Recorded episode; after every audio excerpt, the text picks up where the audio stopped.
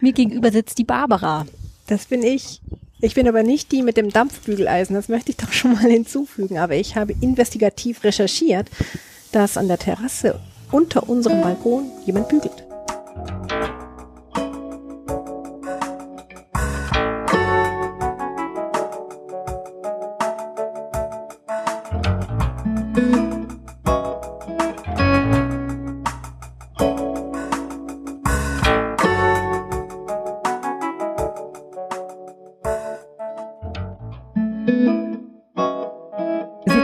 Auf dem Balkon, weil ich es nicht lassen konnte, es auszuprobieren, im Sommer auch mal in der Freiluft zu podcasten. So haben wir zum Vogelgezwitscher nun auch das Dampfbügeleisen. Die Barbara ist keine Dampfbügeleisen-Eisenerin, sondern die Barbara ist lila Podcasterin, Autorin, Journalistin, Musikerin, Kontrabassistin, Vorstand Frauenstudien München und hat einen eigenen Wikipedia-Eintrag. Ich bin schwer begeistert. Dankeschön. Ich ähm, bin ähm, auch begeistert, was du über mich alles sagst. Ich glaube, es hängt immer so ein bisschen davon ab, wer einen vorstellt. Oh, das musste ich vielleicht nochmal sagen. Wer eine vorstellt, geschlechtergerechtes Sprechen ist immer kompliziert. Ähm, mein Bruder zum Beispiel hätte mich hauptsächlich als seine kleine Schwester vorgestellt und sonst nicht so viel gesagt. Ja, ich versuche ja meine Gästinnen schon vorsichtig zu stalken, ohne aufdringlich zu werden. Ähm, das war bei dir sehr einfach. Ja, weil ich dir meinen Lebenslauf zugeschickt habe. auch das, auch das. ja, nee, wegen des Wikipedia-Eintrags. Ja, ja, wobei ich gleich festgestellt habe, da kann man noch ein bisschen dran arbeiten. Ja, du. Da sind zum Beispiel ist der lila Podcast nicht verlinkt. Ich ja. möchte darauf hinweisen, meine lieben Hörerinnen und Hörer, solltet ihr Wikipedia-Autorinnen, Autoren sein, bitte tut doch der Barbara einen Gefallen und macht da noch so ein bisschen ja, das finde ich super. Ich finde ja diese ganzen Wikipedia-Einträge deswegen auch ganz interessant. Ich habe auch eine Befugnis, Wikipedia-Einträge zu editieren. Ich mache das dann gerne bei so ah, so Serien wie Babylon 5. Das ist so eine Raumstationen-Serie aus den 90ern, die ich total liebe und sehr gerne mache. Ich habe auch so Babylon 5 Fanmaterial, so komische Bücher und so Fankarten. Naja, auf jeden Fall lese ich dann die Wikipedia-Einträge und dann fällt mir manchmal auf, dass ein ganz kleiner Episodenhandlungsstrang in meiner Erinnerung anders ist. Und dafür habe ich dann diese Wikipedia-Editiermöglichkeit und verändere das. Und du nutzt es dann auch? Tatsächlich, das nutze ich auch. Und du hast aber deinen nicht geschrieben? Nein, den habe ich nicht geschrieben, habe aber manchmal gedacht, vielleicht sollte ich ein Foto hochladen von mir, weil ich habe ja ein Foto von mir und dann habe ich doch lieber selber unter Kontrolle, wer das Foto äh, von mir hochlädt. Nicht, dass er so ein hässliches Foto. Naja, es gibt natürlich Fotos, die man, wo man sich mag oder wo nicht. Und jetzt peinlicherweise habe ich das mehrfach versucht, aber es ist mir technisch nicht gelungen. Das ist sehr interessant. Ja. Nein, das ist auch nicht, äh, ich habe ja auch, ich bin deswegen so, ich hänge so an diesem Wikipedia-Artikel deswegen, weil es kann ja nicht jeder Mensch einen Wikipedia-Artikel anlegen. Nee, das kannst du schon machen. Habe ich tatsächlich gemacht. Ich habe versucht, einen anzulegen für den Verein Frauenstudien München, wo ich ja Vorständin bin. Und da habe ich mir echt irre viel Mühe gegeben und den mit ganz vielen anderen Dingen verlinkt, ähm, wo es bereits Wikipedia-Einträge gibt. Aber er ist nicht durchgekommen. Er ist wegen irrelevant ich wieder gelöscht sagen, worden. Und das ist natürlich äh, eine doch große Deprimierung. Also erstens mal, weil ich natürlich recht lange da rumsaß, siehe, wie lange brauche ich, um ein Foto von mir selber hochzuladen. Und das, also es ist jetzt nicht so, dass das so viel Arbeit ist, das zu editieren, aber man muss es ja auch erstmal schreiben, machen, sich überlegen, was schreibe ich da rein und dann diese ganzen Formalien, erst so ein Vorspann und dann irgendwie wirken und leben oder bla bla bla. Und jetzt gibt es den Verein ja wirklich schon seit 30 Jahren und da waren irre viele Leute, auch Referentinnen, die alle Wikipedia-Einträge haben zum Beispiel. Aber ja, vielleicht ist da den Wikipedianer innen. Na, ob ich da das innen hinzufügen würde, weiß ich weil nicht. Ja, wahrscheinlich hast du recht. Nee, ja. Ja, deswegen fand ich das so spannend, weil ich habe ja auch aus beruflichen Gründen ab und zu ähm, wird an mich herangetragen, ich möge für jemanden einen Artikel erstellen. Das ist bisher immer gescheitert. Ja. Gescheitert. Hallo, es hat gerade geklingelt. Ich habe irgendwas nicht ausgemacht. Es war wahrscheinlich eine Erinnerung. Dass wir uns heute treffen. Ja. Gut, jetzt hast du dich daran erinnert, das bin übrigens warte, ich. ich muss immer eine To-Do-Liste einen Haken machen. hervorragend, hervorragend. Nee, da gibt's ja doch diese äh, Organisation, die, glaube ich, auch zu Wikipedia gehört.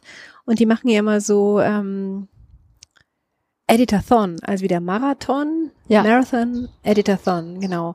Und da geht es eben darum, Frauen, mh, hm, wie soll ich sagen, die die, die Schwellen überschreiten zu lassen oder die Frauen zu motivieren, schreibt Wikipedia-Einträge, traut euch zu editieren, also werdet quasi sichtbar in der größten Enzyklopädie des Wissens, die wir überhaupt zur Verfügung haben.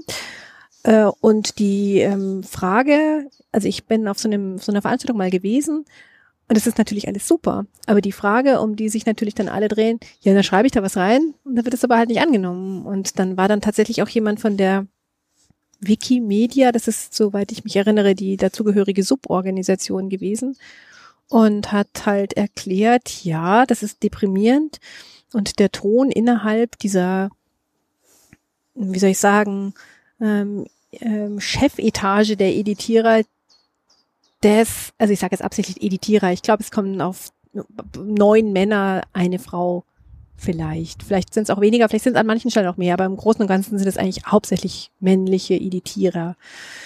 Naja, und der Ton ist wohl rau. Ja, was für eine Scheiße will ich ja gar nicht haben. Und die hat dann so ein paar Screenshots halt ähm, vorgestellt, wie die halt miteinander kommunizieren, wenn sie halt etwas relevant finden und nicht weiter relevant finden. Und dieser Ton ist natürlich extrem abschreckend und ähm, das ist genauso wie dieser Algorithmus. Da gab es doch vor äh, einigen Wochen die Nachricht, dass ich glaube, Amazon hat einen Algorithmus, wo sie Stellenanzeigen vorsortieren lassen. Mhm. Und dieser Algorithmus hat alle aussortiert, die erkennbar als Frau sich beworben haben. Nun wundert man sich, oh, Amazon will nicht, dass Frauen dort arbeiten. Ich weiß nicht mehr, ob es Amazon war. Vielleicht war es auch was anderes Vergleichbares, aber es war so wie Amazon. Und es stellte sich heraus, nein, es lag nur daran, der Algorithmus wurde halt von Typen geschrieben, von Männern geschrieben und hat demnach übernommen, Männer sind das Einzige, was es gibt. Dem Algorithmus war nicht vorzustellen, und ja klar, der Algorithmus ist ja halt äh, dann doch nur eine Maschine und kein denkendes Wesen, hat sich nicht vorstellen können, dass es noch etwas anderes gibt als Männer was qualifiziert ist, in diesem Unternehmen zu arbeiten. Und genauso ist es bei Wikipedia auch. Wenn da halt nur Männer sind, können sie sich wohl wie ein Algorithmus nicht vorstellen, dass es noch andere Leute gibt, die vielleicht eine andere Kommunikationsart haben oder sich vielleicht auch für andere Themen interessieren. Außerhalb von X, Y und Z. Jetzt ist das ja, sind wir schon in einen Teil eingestiegen, der sehr viel mit Sichtbarkeit zu tun hat. Und Sichtbarkeit, finde ich, zieht sich so ein bisschen durch dein dein Schaffen und Werkeln, sage ich mal, also Sichtbarkeit von Frauen. Ist äh, Sichtbarkeit von Frauen im Netz jetzt was besonders Wichtiges für dich oder wo, wo, an welchen Stellen rumpelst du gerade an die Gesellschaft ran? Eigentlich finde ich die Sichtbarkeit von Frauen überall wichtig. Also das ist nicht nur im Netz so. Also ich habe ja mh, mm, mit dem Netz angefangen zu arbeiten, so 2001 herum, als ich angefangen habe, die Community von jetzt.de von der Süddeutschen Zeitung so ein bisschen mit zu betreuen und auch ein bisschen mit aufzubauen. Habe da relativ viel gelernt über Communities. Das war ja noch so quasi in der Steinzeit der, der Web-Communities.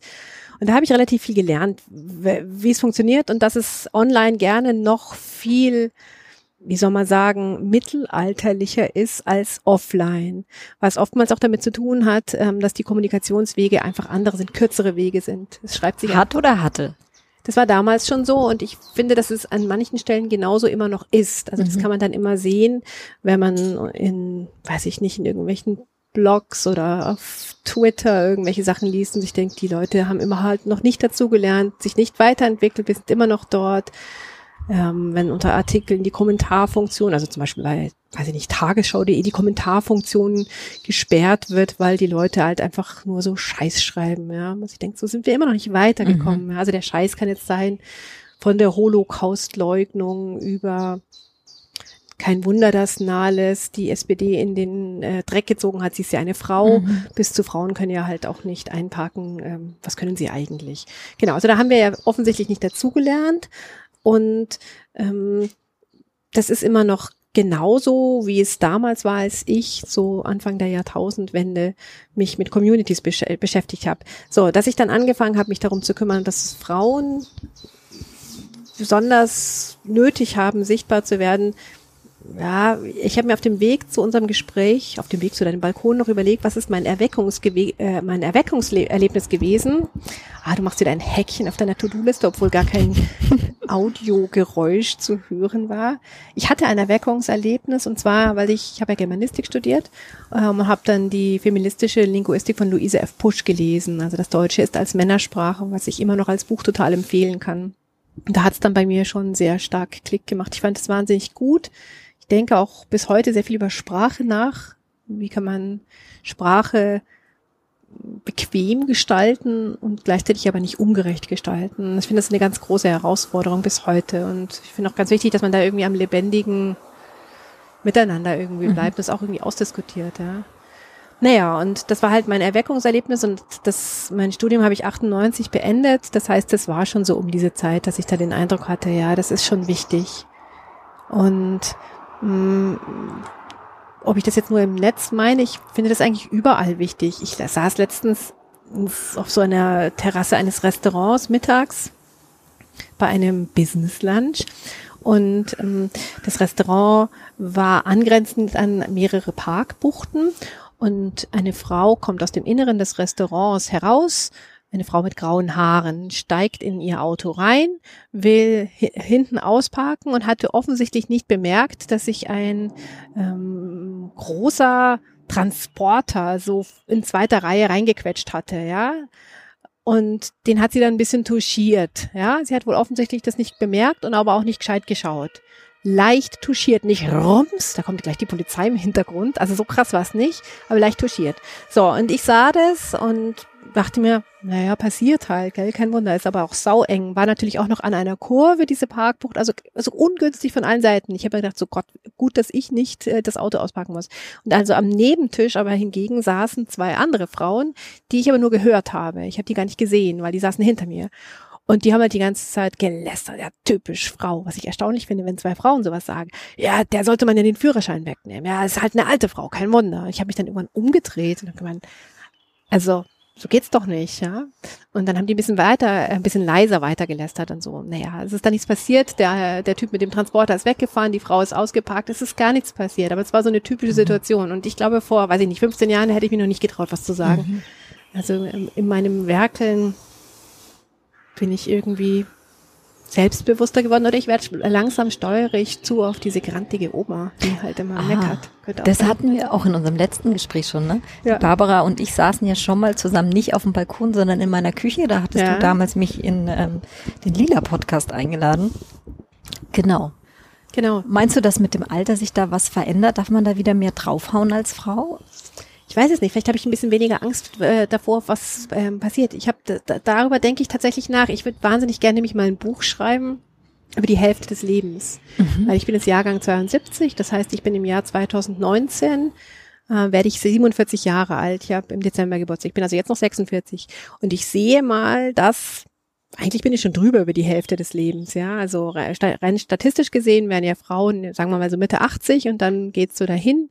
Das habe ich ja schon fett überschritten.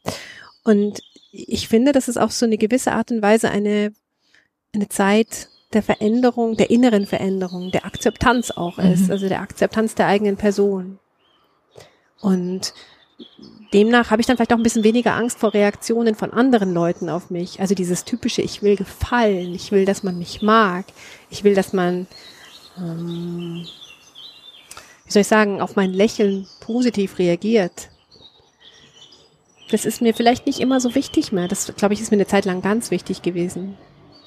Das merkst du jetzt so im Alltag oder im Theoretischen damit sich auseinandersetzen? Zum Beispiel in der Situation mit diesen zwei Frauen da. Mhm. An dem denkst du, das ist ja auch ätzend, oder? Du sitzt dann da und hörst eh die ganze Zeit das Gelaber von denen denkst du schon so, Gott, ich einfach ein bisschen leiser reden. Ich will gar nicht wissen, was die reden. Ich will es einfach gar nicht wissen, ja. Und die so, und wenn sie dann aber halt noch über jemand anderen so herziehen und ich hab's nicht so mit dem Lästern. Ich mag nicht lästern. Mhm. Ich mag auch weder über Fremde noch über Bekannte gerne lästern. Mhm. Das war übrigens, glaube ich, die Kaffeemaschine von, von Nachbarinnen und Nachbarn.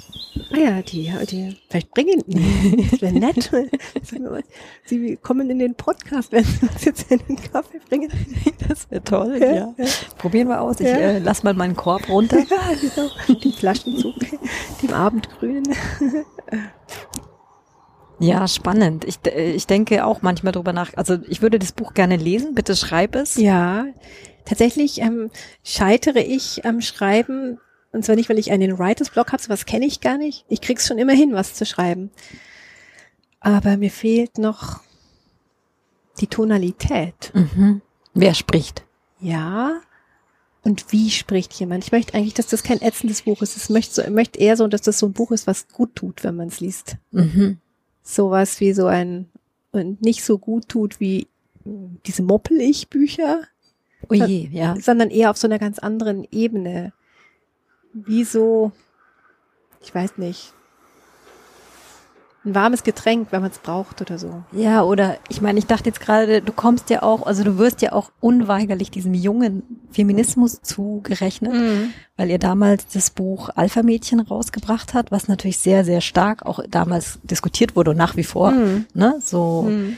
einen Impuls gegeben hat. Ist das vielleicht auch ein Punkt, wo du sagst, dein feministischer Blick verändert sich auch. Absolut. Also der hat sich total verändert, natürlich. Also ich glaube, dass das den meisten Menschen geht, wenn die sagen, ich würde ein Buch nochmal schreiben, dass sie sagen, dann würde ich es anders schreiben. Ich kann mich erinnern, bei Alpha Mädchen haben wir, das ist 2008 erschienen, in der ähm, wie sagt man da, in der gebundenes Buchversion. Wisst ihr noch damals? Ja, genau, wisst ihr noch damals.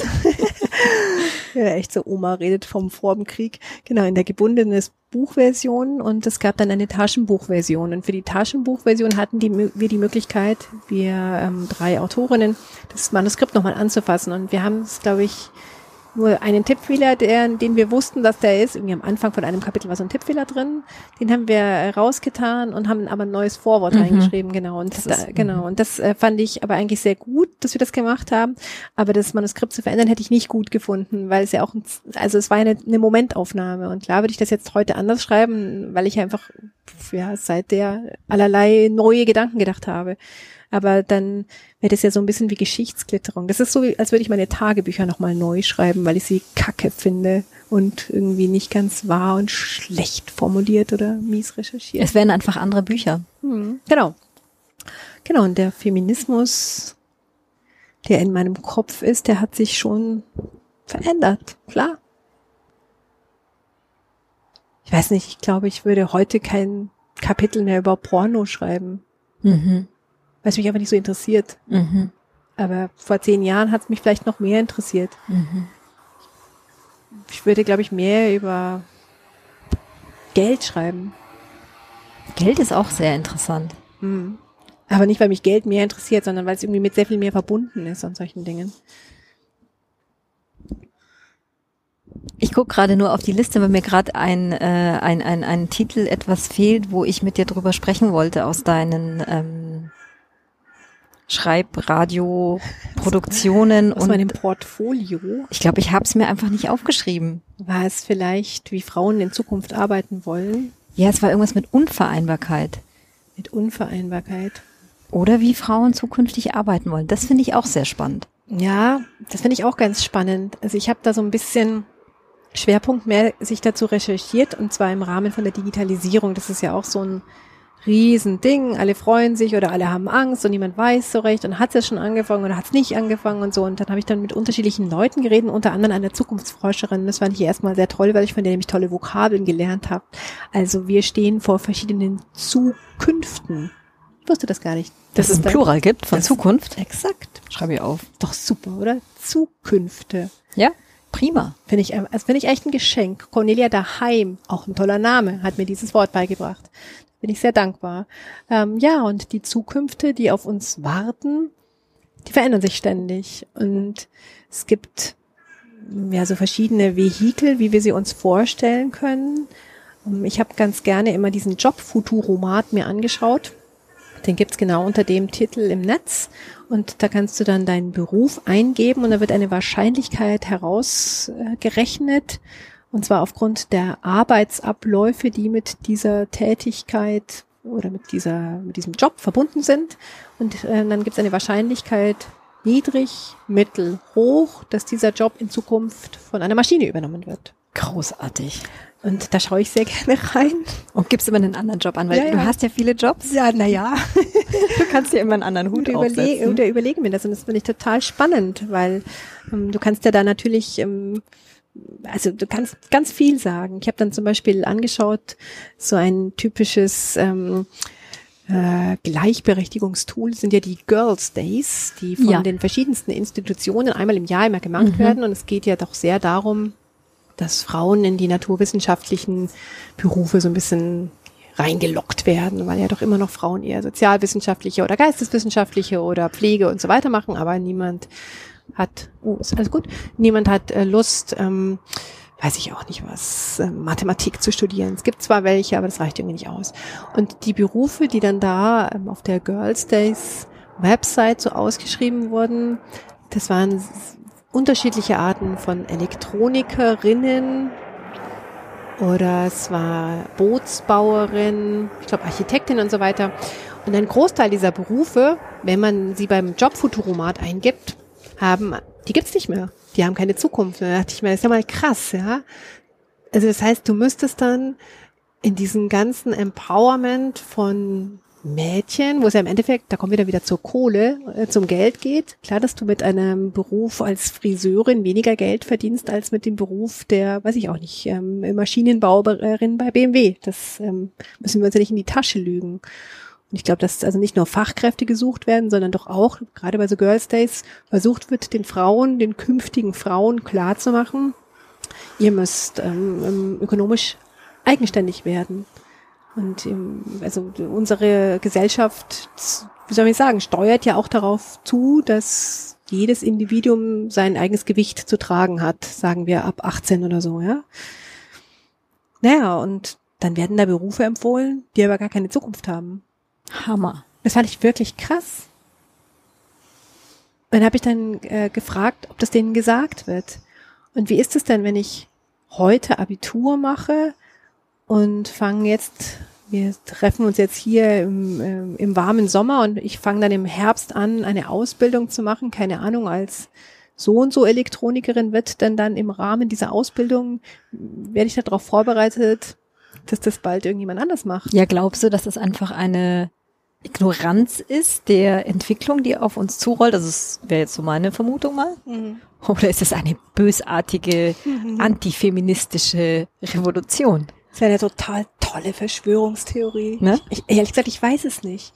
Ich weiß immer nicht, wie viel diese Säulen, die wir so haben, die uns so tragen, ja, wie viel schauen die nach links und rechts? Also ich meine, dieser Jobfuturomat. Von wem ist denn der? Ah, das ist so eine Organisation, deren Abkürzung, glaube ich, BBIZ ist, das ist das, glaube ich, Berufs- und Bildungsinstitut, sowas in diese mhm. Richtung ist es. Also es ist eine öffentliche Stelle ist, und die gibt es auch schon seit einigen Jahren. Ähm, und das, ich meine, das wissen wir ja alles. Ja? Also dass, dass ganz viele Berufe einfach verschwinden werden. Da ist die Frage, wie lange dauert es? Und aber jetzt könnten wir mal ganz kurz weiterspinnen. Ja? Dafür haben wir auch Zeit. Ich ja? habe jetzt gerade überlegt, wenn der diese Girls Days vor allem mathematisch, naturwissenschaftliche Berufe, also Mädchen da versuchen reinzukriegen, dann bleibt ja wieder unser sehr weiblich konnotierter soziale und kreative, ähm, wie auch immer, mhm.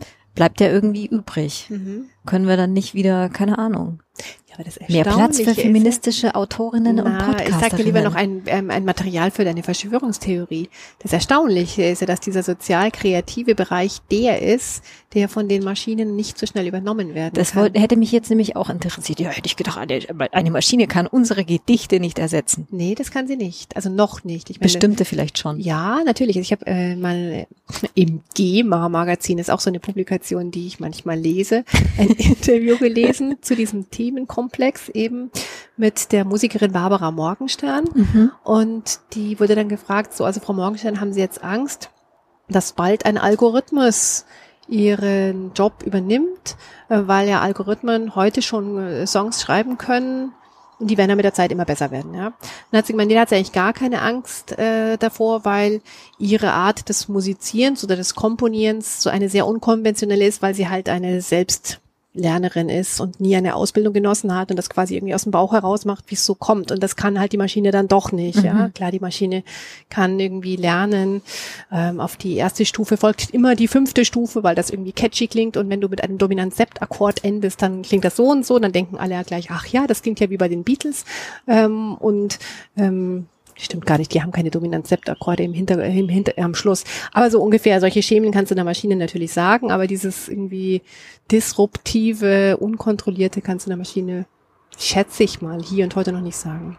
Naja, aber trotzdem ist es, dass dieser Bereich, also der Bereich des, mh, der Bereich des Kreativen, des Fürsorglichen, des Coachings, des Lehrendes. Das ist ja der Bereich, der auch beim Jobfuturomat noch eigentlich relativ mh, sicher ist.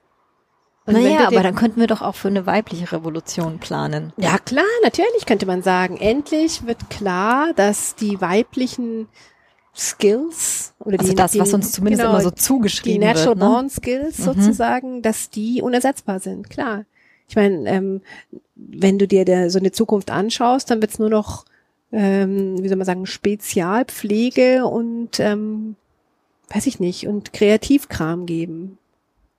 Kreativkram klingt jetzt erstmal nicht so schlecht. Ja, wir müssen aufpassen, dass wir nicht in der Spezialpflege kleben bleiben. Was ist denn die Spezialpflege? Ja, also etwas, wo ein Pflegeroboter noch überfordert ist. Ja, also der Pflegeroboter kann vielleicht die Patientin aus dem Bett heben und so, aber er kann noch nicht erkennen, ähm, ob das Ding in ihrem Gesicht ihr Auge ist oder eine Wunde ist, sozusagen. Also ich erfinde das jetzt, ja. Also das heißt, mhm. das kann der Pflegeroboter noch nicht erkennen. Aber das ist ja auch nur eine Frage der Zeit, vermutlich. Wahrscheinlich. Wahrscheinlich. Ich finde halt in, in diesem Zusammenhang immer das eigentlich das Schönste, wenn wir uns alle vorstellen, so, das kommt, diese digitale mhm. Revolution, und es ist doch ganz gut, äh, weil dann müssen wir alle nicht dauernd das Gefühl haben, wir müssen den ganzen Tag nichts auch machen, außer arbeiten, ja. Also, sondern wir können einfach ein bisschen weniger tun, weil ein großer Teil der Arbeit, die zu erledigen ist, wird von einer Maschine machen. Also das schöne Beispiel in meinem Hausfrauenalltag ist der Staubsaugerroboter. Super, der äh, saugt, ähm, stimmt, ich habe bei dir auch einen gesehen, der saugt so herum und ich gehe einfach davon aus, er macht es gut genug, weil ab und zu muss man ja diese Schublade leeren, Richtig. wo die ganzen Staubflächen sind und die werden da ja, die fliegen ja da nicht von alleine rein. Und das finde ich ganz angenehm. Und die Zeit, die ich jetzt nicht mit Staubsaugen verbringen muss, die, und so ist mein Wunschdenken, die will ich aber nicht mit noch mehr Erwerbstätigkeit verbringen, sondern die will ich vielleicht mit was verbringen, was ich nicht sofort in ökonomische Werte umsetzen mhm. kann.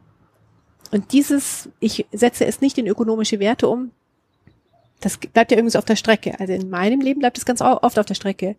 Also jetzt neben ähm, meinen vielen Tätigkeiten, ähm, die du ja hier eingangs äh, verlesen hast, was ich alles so treibe beruflich, ähm, habe ich ja noch andere Sachen, die ich äh, treibe. Ich habe ja auch irgendwie noch eine Familie und Freundschaften und bin im Elternbeirat, weil ich mich irgendwie engagiere und weil ich das auch wichtig finde. Und ich will auch nicht immer für alles, was ich tue, Geld verlangen müssen, weil es mir sonst nicht leisten kann, die Zeit dafür herzugeben. Und deswegen steuere ich jetzt total auf, da brauchen wir dann ein bedingungsloses Grundeinkommen. Das sagt übrigens die Zukunftsforscherin Cornelia Daheim, die mit den Zukünften, die sagt es auch. Mhm. Das heißt, das ist das Thema, wo du vorhin ähm, gesagt hast, das ist Geld. Das mhm. beschäftigt dich gerade. Mhm. Könnte man sagen, ja.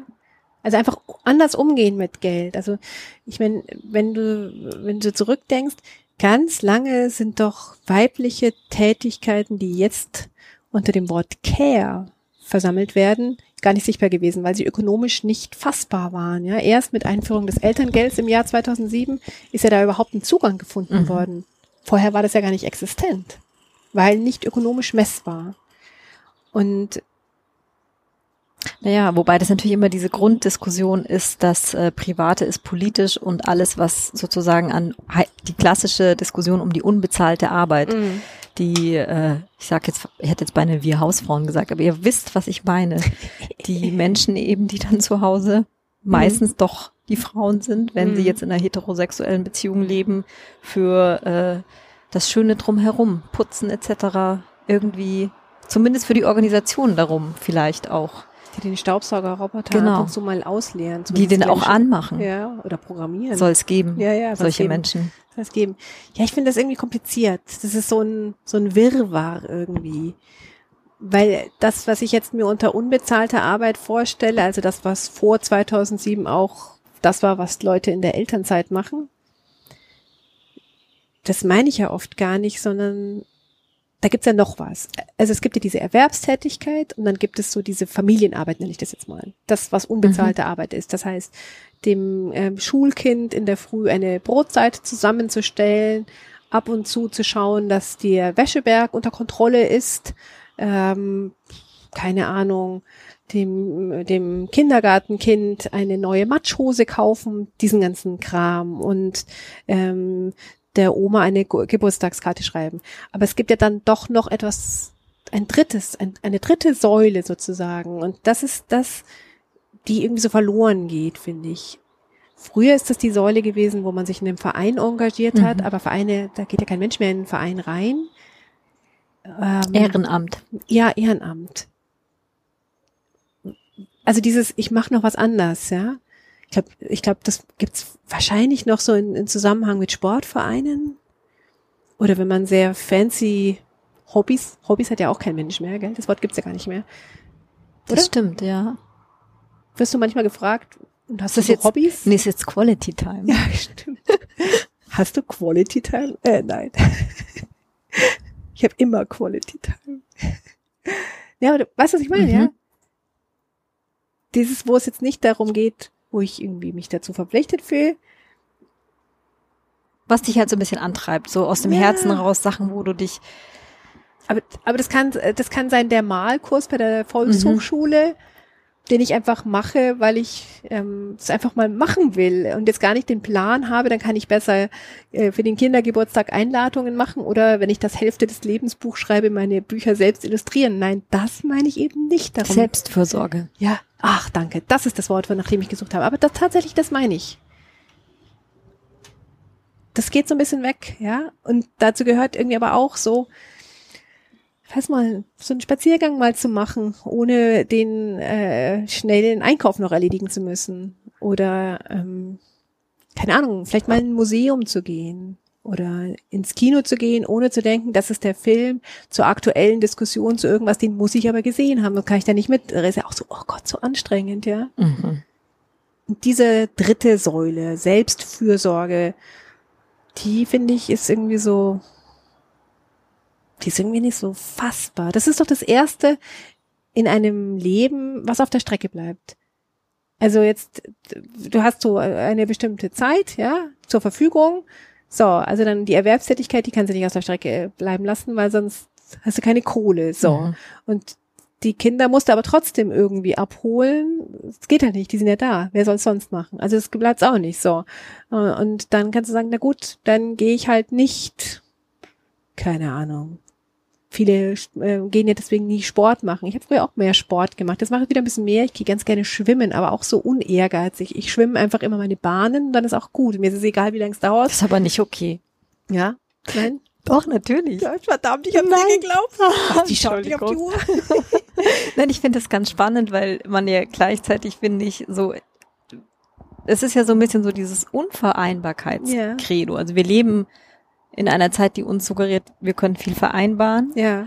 Und an solchen Punkten, finde ich, wird es deutlich, dass das nicht stimmt. Ja, aber absolut. Also die, die große, ich meine, es gibt ja Bücher, die sagen, die Vereinbarkeitslüge und, und ähnliches, ja, die dann von Männern wie von Frauen verfasst werden. Und ich glaube, Vereinbarkeit funktioniert immer mal wieder. Das ist eher so, sie funktioniert so punktuell, dann geht's ganz gut. Also, wenn man das echt so geschafft hat alles ist irgendwie gemacht, ich gehe dahin, alle gehen so an ihre Stellen und dann kommen wieder alle so zusammen.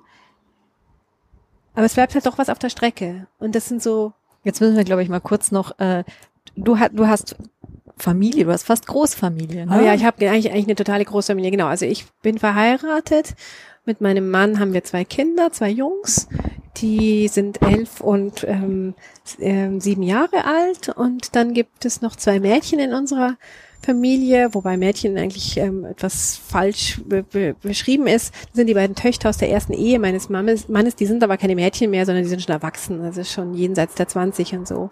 Ich sag nur Mädchen, weil es ja die Jungs und die Mädchen sind. Das ist jetzt nicht despektierlich zu verstehen. Das heißt, wir sind, ähm, ähm, zurzeit waren wir gerade zu sechs, weil gerade alle wieder da waren, sonst wohnen die Mädchen, die jungen Frauen in ihren eigenen ähm, Wohnen und Putzen. Putzen ist gut. Ja, genau. Und genau. Das heißt, sie sind gar nicht in München? Die oder sind schon? nicht in München. Okay. Genau, genau. Das heißt, die, das ist was Besonderes. Die reisen dann auch an und sind bei genau. euch. Ja, genau. Sie reisen dann an ähm, und sind bei, sind bei uns. Und das ist auch was ganz Tolles. Also Klammer auf, mein Mann ist ja Amerikaner und vor, was haben wir jetzt? 2019 haben wir. Vor drei Jahren sind wir alle zusammen in den USA gewesen. ähm, und haben da halt auch eine Reise hingemacht. Äh, mein Schwiegervater wohnt auch noch in den USA. Und dann sind wir dorthin und haben uns da alle getroffen und es war Wahnsinn, also ähm, weil wir halt alle zusammen waren. Also wir mögen uns auch alle gerne. Es ist, ist jetzt nicht, was nicht selbstverständlich ja, aber es war viel Arbeit gewesen, dass wir uns einfach alle mhm. gut verstehen und gut miteinander auskommen. Na klar, gibt's immer so geschwisterliche Streitigkeiten, Ehepaare streiten sich und alle möglichen anderen Konstellationen. Aber am Großen und Ganzen mögen wir uns alle sehr gerne. Das war was ganz Besonderes. Wir sind dann irgendwie, haben uns dann so einen kleinen, kleinen Bus ausgeliehen, wo wir dann den Papa, also den Schwiegerpapa auch noch reingesetzt haben und sind dann halt in die nächste Stadt gefahren. Das war dann irgendwie toll, weil ich mir echt so vorkam, krass, ganzer Bus voller Familie. Und ähm, genau, das heißt, ähm, in Sachen Großfamilie hat er eigentlich schon einen Treffer äh, gelandet. Und das kostet viel Zeit. Mhm. Also es kostet schon viel Zeit, irgendwie ähm, einfach an, hat man immer alle so im Blick. Und ähm, es gibt natürlich auch noch andere, also mit denen ich irgendwie jetzt eng bin. Also mein Bruder zum Beispiel, der wohnt auch in München, der ist auch verheiratet, da will ich auch immer wissen, wie es denen geht. Oder meine Eltern, da will ich das auch immer wissen, wie es geht. Ja, also meine Eltern sind schon sehr alt, sind jenseits der 80 und man merkt ihnen das Alter auch an. Deswegen habe ich mir angerufen, äh, deswegen habe ich mir angewöhnt, mindestens jeden zweiten Tag einen Kontrollanruf bei meinen Eltern zu machen. Und tatsächlich label ich den auch. Ich sag Hallo, Kontrollanruf. Warum? Finden, finden Sie das lustig? Meine Mutter findet es ganz amüsant. Ähm, genau. Jetzt sagst du noch Kontrollanruf, habt ihr genug getrunken, ne? nee, tatsächlich. Ich sag nur Kontrollanruf äh, und wie geht's denn? Dann sagt meine Mutter, es ist alles normal. Und dann lachen wir beide ein bisschen, weil normal ist halt so ihre, so ja, alles wie immer und so. Und ich höre aber tatsächlich an ihrer Stimme dann, ob es stimmt oder nicht, weil meine Mutter gerne mir ähm, ihre Themen vom Hals halten möchte. Ich sie aber meistens dann spüre. Mhm. Das ist halt so, man merkt es ja dann gleich, wenn jemand irgendwie so oder so ist und so. Und mh, mm, eine gute Freundin von mir, ähm, die ist etwa ähnlich alt und in einer ähnlichen Familiensituation, finde ich jetzt mal, vor ein paar Tagen hat sie mir gesagt, wir sind schon echt krass in dieser Sandwich-Situation drin. Also auf der einen Seite haben wir die kleinen Kinder und auf der anderen Seite haben wir die alten Eltern. Gell? Und das ist schon irgendwie auch eine ganz merkwürdige Situation. Also jetzt bin ich ja auch eher eine Spätgebärende mit Mitte 30 Kinder gekriegt. Hätte ich das irgendwie viel früher hingekriegt, hätte ich, naja, halt irgendwelche anderen Themen, keine Ahnung. Aber es ist halt so dieses, ähm, quasi, es ist eine kurze Zeit, wo kein Kind mehr eine Windel braucht, bevor dann die Eltern die Windeln brauchen. Mhm. Also meine Eltern brauchen keine Windeln, aber das kommt ja dann irgendwann dieses äh, wirklich dann im hohen Alter, wenn es wird auf jeden Fall Thema werden, ganz ja. unabhängig davon, was passiert, sind eben, genau. steuert es so auf etwas zu, genau. wo man was zu tun bekommt. Und weil wir vorhin sprachen über dieses Hälfte des Lebens, das ist auch sowas, wo ich das Gefühl habe, hier dreht sich etwas. Also von den, also jetzt gar nicht von den Hierarchien, oben die Eltern, unten die Kinder, sondern eher von wer kümmert sich um wen. Also früher hat meine Mutter, ich meine, das macht sie manchmal jetzt noch gefragt, hast du Kind, hast du gegessen oder ähm, hast du ein Unterhemd an und solche Sachen. Hat man noch Unterhemden an? Ich naja, habe was also, verpasst. ich habe das ähnliche Problem, da etwas verpasst zu haben. Auf jeden Fall, gerade wie du vorhin sagtest, Kontrollanruf hast du getrunken. Da dreht sich was. Ja. Und äh, also es ist ja so, dass auch in, so in sowas wächst man ja rein, genau wie man ja in ein Leben mit einem Kind hineinwächst. Das ist ja nicht von heute auf morgen da, sondern hat ja auch so ein bisschen Zeit. Aha, das macht jetzt das. Aha, jetzt macht es das. Oh, das macht es also auch schon. So ähnlich ist das ja mit den Eltern, die alt werden. Da wächst man ja auch so. Aha, der Papa hört jetzt nicht mehr gut aha, der Papa hört jetzt gar nicht mehr gut, aha, warum setzt der Papa eigentlich nicht sein Hörgerät ein, ja, das könnte er doch eigentlich machen. Aha, die, der Papa schläft jetzt dauernd, er schläft im Gespräch ein, aha, okay, die Mama geht ganz schief. Das sind ja so Sachen, ja. Mhm. So, oh, aha, okay, was macht das jetzt mit mir und so und ähm, deswegen meine ich, da verändert sich was. Auf so eine ja, also nicht auf eine revolutionäre Art, sondern mhm. so eine Evolution. Und ich meine, das Ende ist klar, dass ähm, alle Menschen sterben irgendwann mal. Ich weiß noch nicht so genau, wie das so ist, aber es ist so, es ist so offensichtlich, dieses darauf zusteuern. Und sind deine Eltern da, also ich kenne es von meiner Mama. Mhm. Nummer eins ja, im ja. Podcast. Ich kann es nicht, bei jedem Podcast bietet Dann sich anscheinend gerade immer wieder. ja, ja. Genau, bei der kenne ich das eher so. Ähm, die ist ja auch noch sehr eingespannt und kümmert sich viel und äh, ich bin da auch sehr dankbar, weil zum Thema Vereinbarkeit, Unvereinbarkeit, ich wüsste nicht, wie es sonst gehen würde. Hm. Aber es ist schon, da gibt's ja auch manchmal ein Widerstreben dessen, dass manche Sachen sich verändern, so dass sie eigentlich noch alles selber wuppen will und so. Und dann Mhm. Hast du das dann auch oder ist da deine, sind da deine Eltern einfach cool und gelassen und schauen mit offenen Augen in die Zukunft? Ich glaube, dass das sehr unterschiedlich ist. Ich glaube, dass das auch, also nicht nur also jetzt ein Unterschied zwischen meinem Vater und meiner Mutter ist, sondern dass es auch unterschiedlich ist, um was es geht. Meine Mutter, habe ich das Gefühl, akzeptiert viel mehr. Da kommen wir dann aber eigentlich auch gleich wieder auf so, auf so feministische Grundsatzthemen. Worüber definierst du dich?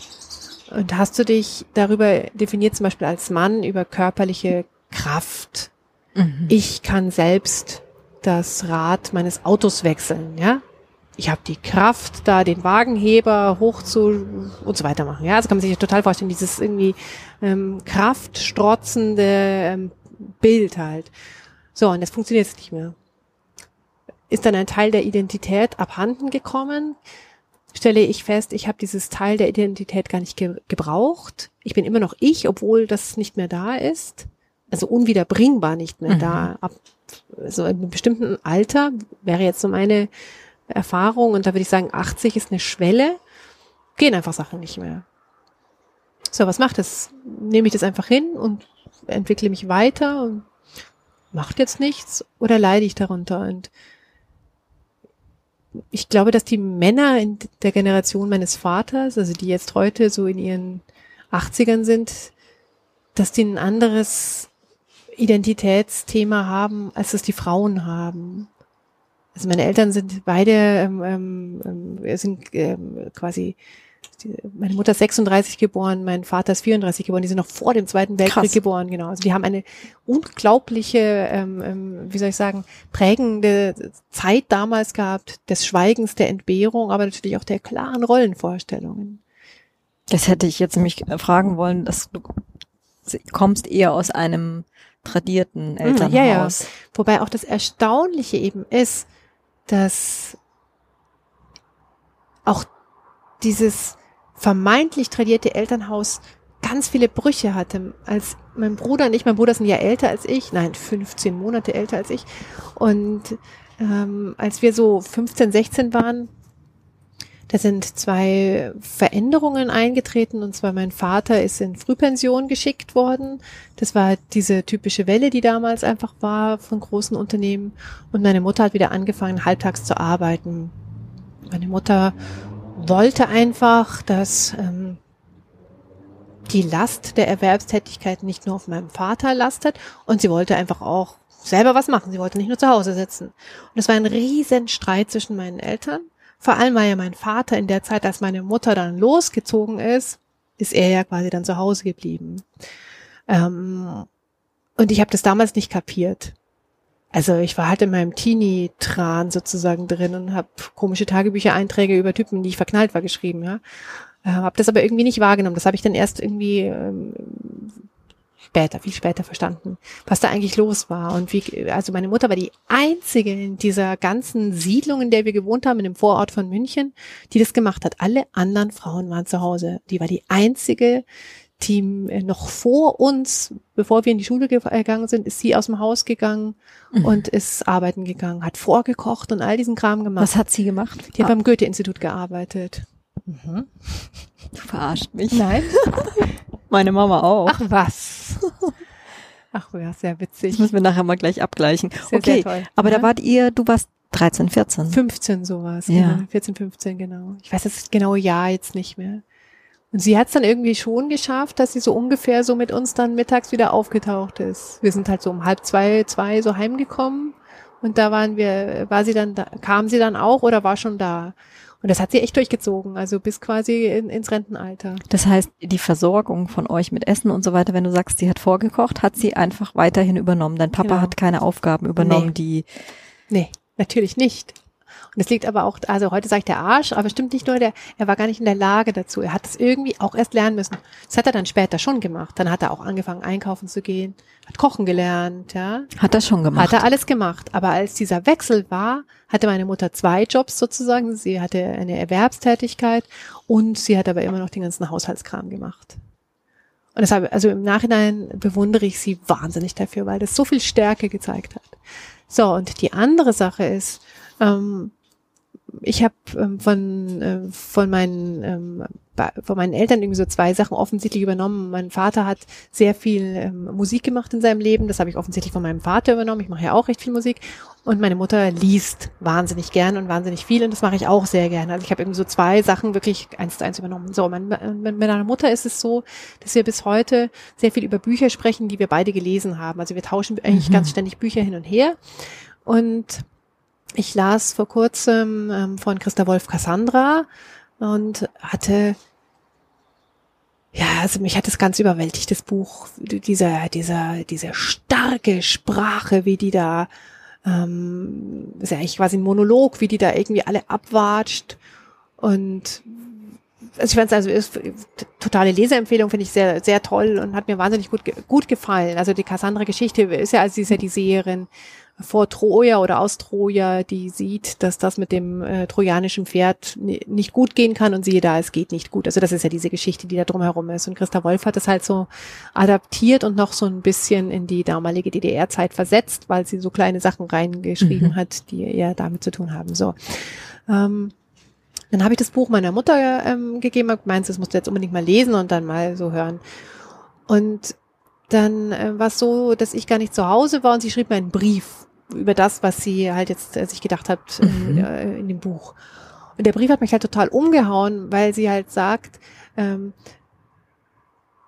dass all diese Dinge, die heute ja immer noch ähm, ähm, thematisiert werden und wo nach Lösungen gesuch, äh, gerungen wird, um Lösungen gerungen wird, Kriegsvergewaltigungen als Waffe, ja, also das ist ja genau das, um was es halt bei Cassandra und äh, die griechischen Scharmützel da auch gegangen ist. Die Frauen waren ja Dekoration oder einfach Vieh sozusagen, waren ja eigentlich keine eigenständige Wer- Werte. Und dann schrieb eben meine Mutter ja, dass das ein Thema ist, das sie so wichtig findet und dass sie seit langem schon so einen, einen Hass in sich spürt, dass das nicht geändert wird, dass da keine neuen Regularien äh, existieren. Und da dachte ich mir so, ja krass, wenn ich jetzt mit meinem tradierten Weltbild meine Mutter ähm, ähm, äh, Daumen hoch ähm, für, weiß ich nicht, konservative Werte, das stimmt gar nicht. Das ist so eine, wie so ein Schein. Und dahinter ist was ganz anderes. Also das habe ich ja sehr lange und sehr ausführlich hier irgendwie das erklärt, so, aber wie gesagt, das ist so ganz merkwürdig. Es ist ein Schein. Und ich glaube, dieser Schein, den gibt es wahrscheinlich bei, mehr, bei mehreren Menschen. Und jetzt meine 83-jährige Mutter ist auf eine erstaunliche Art und Weise sehr feministisch, ohne das jemals zugeben zu wollen. Also sie ist auch immer gerne mal überrascht, was, du bist wirklich Feministin? Und ich so, ja, ja, aber sie hat eine andere Vorstellung davon, was das bedeutet. Was denkt sie denn? Also sprecht ihr denn über solche Themen? Ja, ja, ja, ja, ja. Sie liest ja auch gern Bücher, die ich ähm, ähm, ähm, ähm, ihr gebe und deswegen liest sie auch die Bücher, die ich selber geschrieben habe zu den Themen. Ich glaube, sie, sie sagt, Kann sie damit was anfangen? ja, durchaus, durchaus.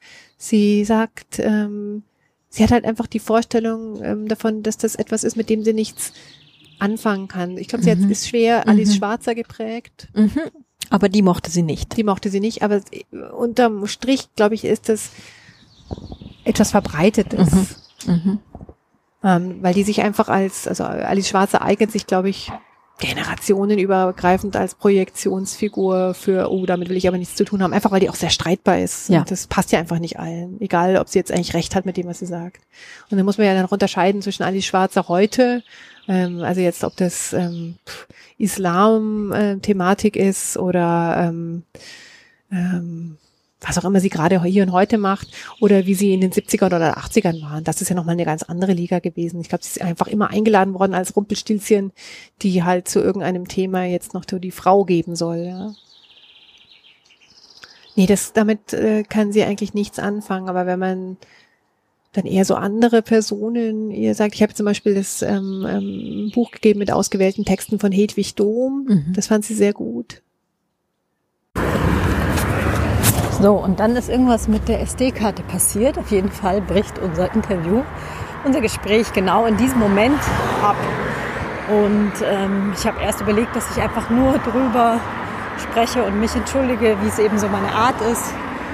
Und dann habe ich Barbara gefragt, ob sie eventuell bereit ist, nochmal für die letzten Minuten sich mit mir zusammenzusetzen. Und deswegen laufe ich jetzt gerade zur Heiliggeistkirche, wo jetzt passenderweise auch die Glocken läuten.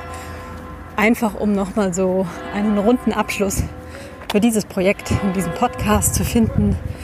Und ja, man lernt, oder besser gesagt, Frau lernt nie aus. Die Barbara und ich sitzen jetzt vor der Heiliggeistkirche. Und wir haben den Heiligen Geist im Nacken.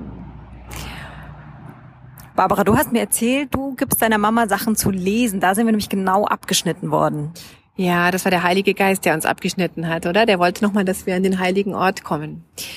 Nein, meiner Mutter gebe ich gerne Bücher, weil ich sehr gerne mit ihr über ein Thema rede, weil wenn ich nicht mit ihr ein Thema vereinbare, dann neigt das Gespräch oft da zu in so langweiligen, mir geht's normal, was machen die Kinder, endlos Schleifen hängen zu bleiben. Das finde ich immer recht schade. Und weil sie eben sehr gerne liest, gebe ich ihr gerne die Bücher, die ich auch gelesen habe, um auch sie ein bisschen auch noch am Geschehen zu beteiligen. Also sie ist ja 83, da verpasst man ja so ein paar Sachen.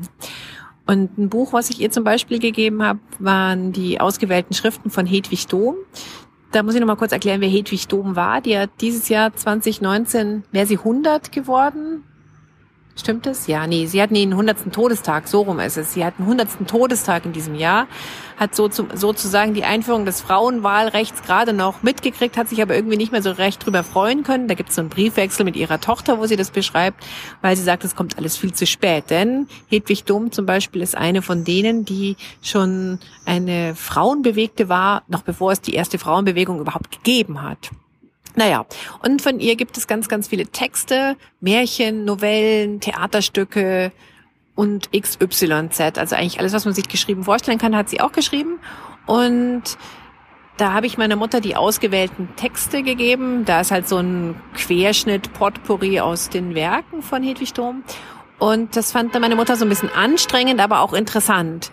Ähm, Vielleicht sollte ich noch hinzufügen, dass die Tochter von Hedwig Dom, Hedwig Pringsheim Dom, die Schwiegermutter von Katja Mann war und Thomas Mann. Also nee, die Mutter von Katja Mann, also somit die Schwiegermutter von Thomas Mann war. Also es ist eine sehr literarische Familie. Naja, aber auf jeden Fall, die war meiner Mutter zu kämpferisch vielleicht, zu erklärt, zu ähm, vielleicht zu straightfordernd, mhm. ja. Äh, was aber jetzt gar nicht an der alten Sprache oder so liegt. Die Sprache von Hedwig Dom, die ist wahnsinnig noch modern, kann man immer noch heute lesen. Naja, und dann habe ich hier jetzt äh, im Frühjahr ein Buch gegeben von Christa Wolf, Cassandra. Das ist ein Buch, was ich mit dem Frauenstudien Leseclub auch gelesen habe. Also man sieht, ich ähm, umgebe mich immer gerne mit Frauen, mit denen ich über Bücher reden kann. Das mache ich sehr, sehr gerne. Und dann haben wir eben Cassandra gelesen. Auch ein bisschen, weil wir im 30. Jahr des äh, Mauerdurchbruchs uns befinden, was ich irgendwie manchmal total vergesse. Und dann erschrecke ich darüber, dass ich sowas vergesse. Und das Buch erzählt also die Geschichte die alte antike Griechenland-Geschichte und zwar eben aus der Perspektive von Cassandra. Cassandra ist eine Seherin von Troja gewesen und sie hat als Seherin klar vorausgesehen, dass es eine schlechte Idee sein wird, sich auf das vermeintliche Friedensangebot der Griechen, das trojanische Pferd, einzulassen. Aber sie hatte das Problem, dass man ihr nicht so recht geglaubt hat. Das war also so eine Seherin ohne Impact quasi. Und dieses Buch hat mich total begeistert, weil das so ein, es ist ein Monolog und es ist so ein kraftvoller Monolog. Also die setzt schon Punkt und Komma und wird leise und ist mal laut aber sie hat echt den langen, langen, langen Atem, das alles mal zu sagen, von Anfang bis Ende und nicht aufzugeben und stehen zu bleiben. Ja, das fand ich also wahnsinnig toll. Hab's an meine Mutter gegeben und dann bin ich für ein paar Wochen verreist gewesen und meine Mutter las das Buch und schrieb mir einen Brief dorthin, wo ich hingereist war. Das was mich ähm, sehr gefreut hat. Und das ist so ein Brief, den ich aufhebe. Ähm, also es ist was Besonderes, wenn deine Mama dir einen Brief schreibt. Ja, also wir schreiben uns heutzutage wenig Briefe. Sie schreibt mir E-Mails oder SMS-Nachrichten, aber Briefe schreibt sie mir nicht mehr viele. Ähm, und dann beschrieb sie eben, dass dieses Buch ihr so wahnsinnig gut gefallen hat. Und vor allem hat es ihr deswegen so gut gefallen, weil Themen, die so ganz tief in ihr drin sind, dort sehr klar kritisiert werden. Zum Beispiel, dass Frauen vergewaltigt werden in Kriegen, also die Vergewaltigung als Kriegswaffe. Und jetzt ist es dann halt noch wichtig zu, zu wissen, dass meine Mutter, Jahrgang 36, die hat den Zweiten Weltkrieg also sehr stark miterlebt und ist auch geflohen. 1945, da stand der Russe, wie sie es immer sagt, vor Cottbus, ihrer Heimatstadt, und sie ist geflohen ins Fränkische mit ihren Eltern und ihrer Schwester. Das heißt, sie hat Vergewaltigung als Kriegswaffe ganz anders mitgekriegt, als ich das mitgekriegt habe. Ich habe es natürlich gar nicht mitgekriegt, ich kenne das nur aus Berichten. Da war ich dann sehr baff. Sie erwähnte dann auch, dass sie es äh, höchste Zeit findet, dass diese ganzen UN-Konventionen die ja Vergewaltigung als Kriegswaffe ahnten, dass die halt einfach mehr Einfluss nehmen würden und so weiter. Und dann schrieb sie noch hinzu, dass es für sie etwas sehr, mh, mm, ja, ich weiß gar nicht, wie ich das sagen soll, weil ich nicht mehr genau weiß, wie sie es formuliert hat, aber dass es für sie etwas sehr Wichtiges ist, mir zu sagen, dass für sie, also für meine Mutter, Männer schon seit vielen, vielen Jahren etwas sehr Negatives sind. Und da war ich natürlich erstmal sehr baff, weil ich dachte, was, was meint sie? Habe aber dann eben verstanden, was sie gemeint hat. Eben, dass es da um Machtverhältnisse gegangen ist. Und Deine Mama war aber bis zum Schluss mit deinem Papa zusammen, oder? Ja, ja, ist sie auch immer noch. Die sind immer noch verheiratet und führen immer noch diese in meinen Augen merkwürdige Partnerschaft, die irgendwie nicht auf einer Augenhöhe funktioniert und die also in meinen Augen irgendwie anstrengend ist. Ich würde da irgendwie nichts davon haben wollen, weil so ein, so ein, ich fand das immer die schrecklichste Vorstellung, mit jemandem alt zu werden und dann sitzt man alleine in dem Haus am Ende der Straße und ähm, der Lebensinhalt ist es so ein bisschen gegen den anderen zu giften, ja. Mhm. Wobei das jetzt auch nicht das ist, was meine Eltern machen, aber ich weiß nicht so genau, was machen die eigentlich miteinander worüber reden die? Reden die überhaupt noch miteinander? Und was ist das eigentlich, was die all die Jahre zusammenhält? Ja? Also meine Eltern sind seit 1954 ein Paar. Das ist echt ganz schön lange. Da kann man sich auch nicht mehr trennen. Nee, da ist man längst miteinander verwachsen. Hier laufen immer wieder Leute vorbei, falls ihr euch wundert. Wir sind hier auf einem anscheinend sehr begehrten ähm, Aussichtsplatz. Genau. Und wir sehen auch immer so ein bisschen kritische Blicke. Ich glaube, die wollten gerne ein Foto machen von der Kirche, aber sie haben dann doch nicht uns mit auf das Foto machen wollen. Es wollen erstaunlich viele hier Fotos machen. Ja, das ist der Heilige Geist, der uns im Nacken sitzt. Naja, auf jeden Fall war mir dann irgendwie klar, das schrieb ich dann meiner Mutter auch in einem Antwortbrief, dass ich offensichtlich ihre Tochter bin, dass also meine Mutter eher so eine Feministin auf den zweiten Blick mhm. ist, obwohl sie ja eher quasi eine klassische Ehe führt und auch in ihrem Verhalten eher so, ja, der Papa hat aber gesagt, wir machen das so und so und also immer eher so einen Schritt hinter ihm läuft und so.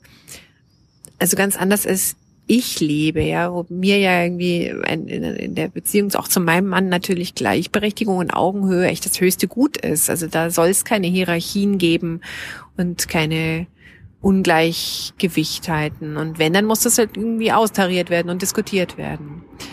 Naja, und das ähm, hat dann meine Mutter so ein bisschen überfordert, meine Antwort, weil sie ja auch immer so ein bisschen besorgt ist, dass sie mir oft zur Last fällt oder dass es mir zu viel wird mit ihr und die Vorstellung, dass ich sie jetzt eines Tages mal pflegen müsste oder sowas, das ist ihr alles total zuwider.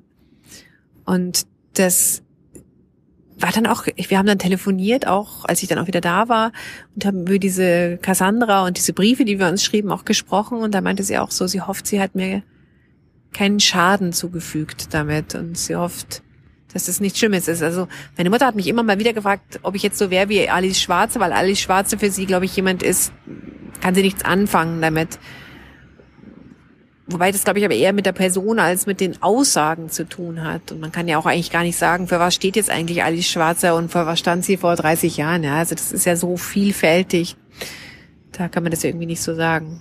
Aber anscheinend hat dir das Label nicht so gut gefallen. Ja, das F-Label. Du hast es als Kompliment ihr eigentlich geschrieben und es ist aber nicht als Kompliment angekommen. Genau, aber das lag eben daran, weil sie was anderes drunter verstanden hat.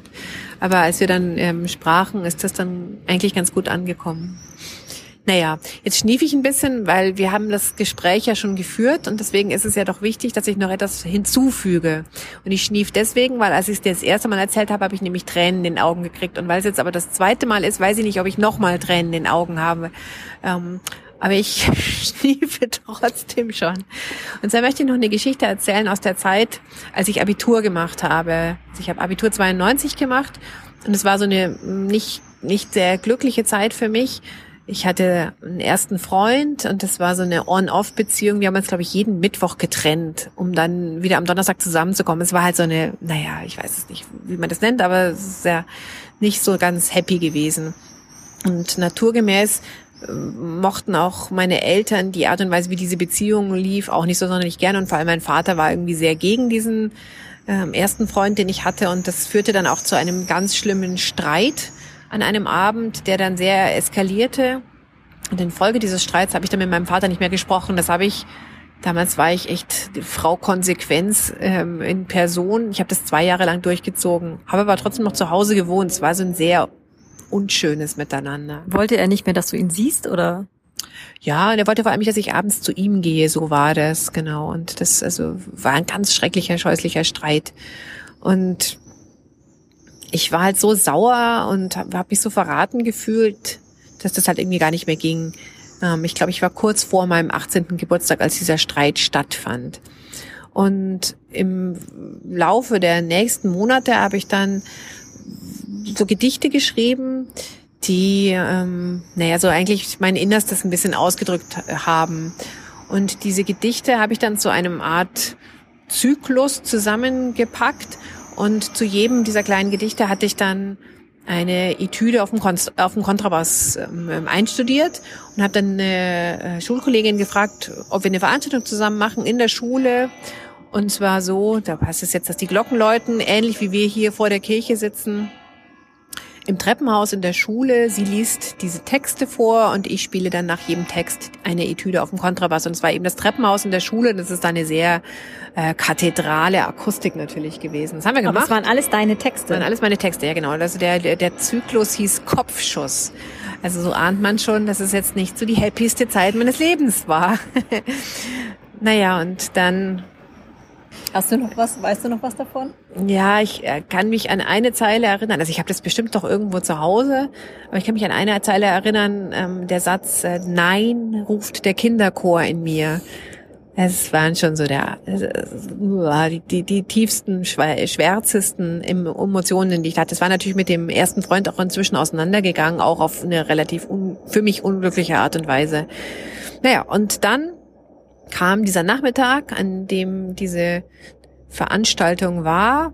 Und es kamen so recht viele aus der Schule. Wir hatten da halt so ein paar Stühle hingestellt und so. Und dann kam meine Mutter auch, die das halt auch irgendwie wusste. Wobei ich gar nicht mich dran erinnern kann, ob ich es ihr groß gesagt habe oder woher sie es wusste. Auf jeden Fall, sie saß in der ersten Reihe.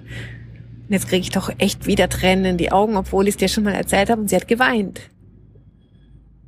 Und ich habe stur meine Etüden auf dem Kontrabass weitergespielt und war wie so ein, so ein Stück Holz und sie war der Magnet. Das war schon irgendwie krass. Und jetzt ähm, habe ich ja selber Kinder und wenn ich mir denke, dass der Kontakt zu ihnen so abreißen würde oder so schwierig werden würde, dass ich auf eine Veranstaltung gehe und sie kehren ihr Innerstes nach außen und ich stelle fest, oh scheiße, dem geht's echt nicht gut. Und ich erfahre das quasi in so einem öffentlichen Raum. Das wünsche ich mir echt nicht. Wünsche ich auch meinen Kindern nicht. Das wünsche ich eigentlich echt niemanden. Ja, wobei natürlich auch diese Lesart noch da ist, dass das so ein Vertrauensverhältnis trotzdem zu deiner Mama war, mhm. weil du hast sie eingeladen. Mhm. Ja, ja, natürlich. Du hast es ihr auch zugetraut. Ich habe es ihr zugetraut und sie hat sich in die erste Reihe gesetzt. Sie hat sich nicht hinten an den Rand gestellt und so, wo dann niemand sie mal wahrgenommen hat, sondern sie war noch da. Ja, erstaunlich. Mein Vater ist nicht gekommen. Hat er je von den Gedichten was mitbekommen? Keine Ahnung. Vielleicht hat es meine Mutter ihm erzählt. Weiß ich nicht. Hm. Weiß ich nicht. Also ich habe dann irgendwann kurz nachdem ich mein Abitur fertig hatte, bin ich zu Hause ausgezogen. Und das war also wirklich sehr gut. Und etwa ein halbes Jahr, nachdem ich nicht mehr zu Hause gewohnt habe, hat mich mein Vater dann auch besucht und hat sich entschuldigt und hat halt auch sich erklärt und gemeint, es wäre so eine schwere Zeit für ihn, der ist früh pensioniert worden. Und es wäre ihm so, als wäre ihm quasi der Boden unter den Füßen weggerissen worden. Und das habe ich dann auch akzeptiert und wir hatten dann eigentlich dann wieder ein ganz gutes Verhältnis zueinander. Nach zwei Jahren Funkstille. Immerhin. Ist ja nicht immer so. Nee, nee.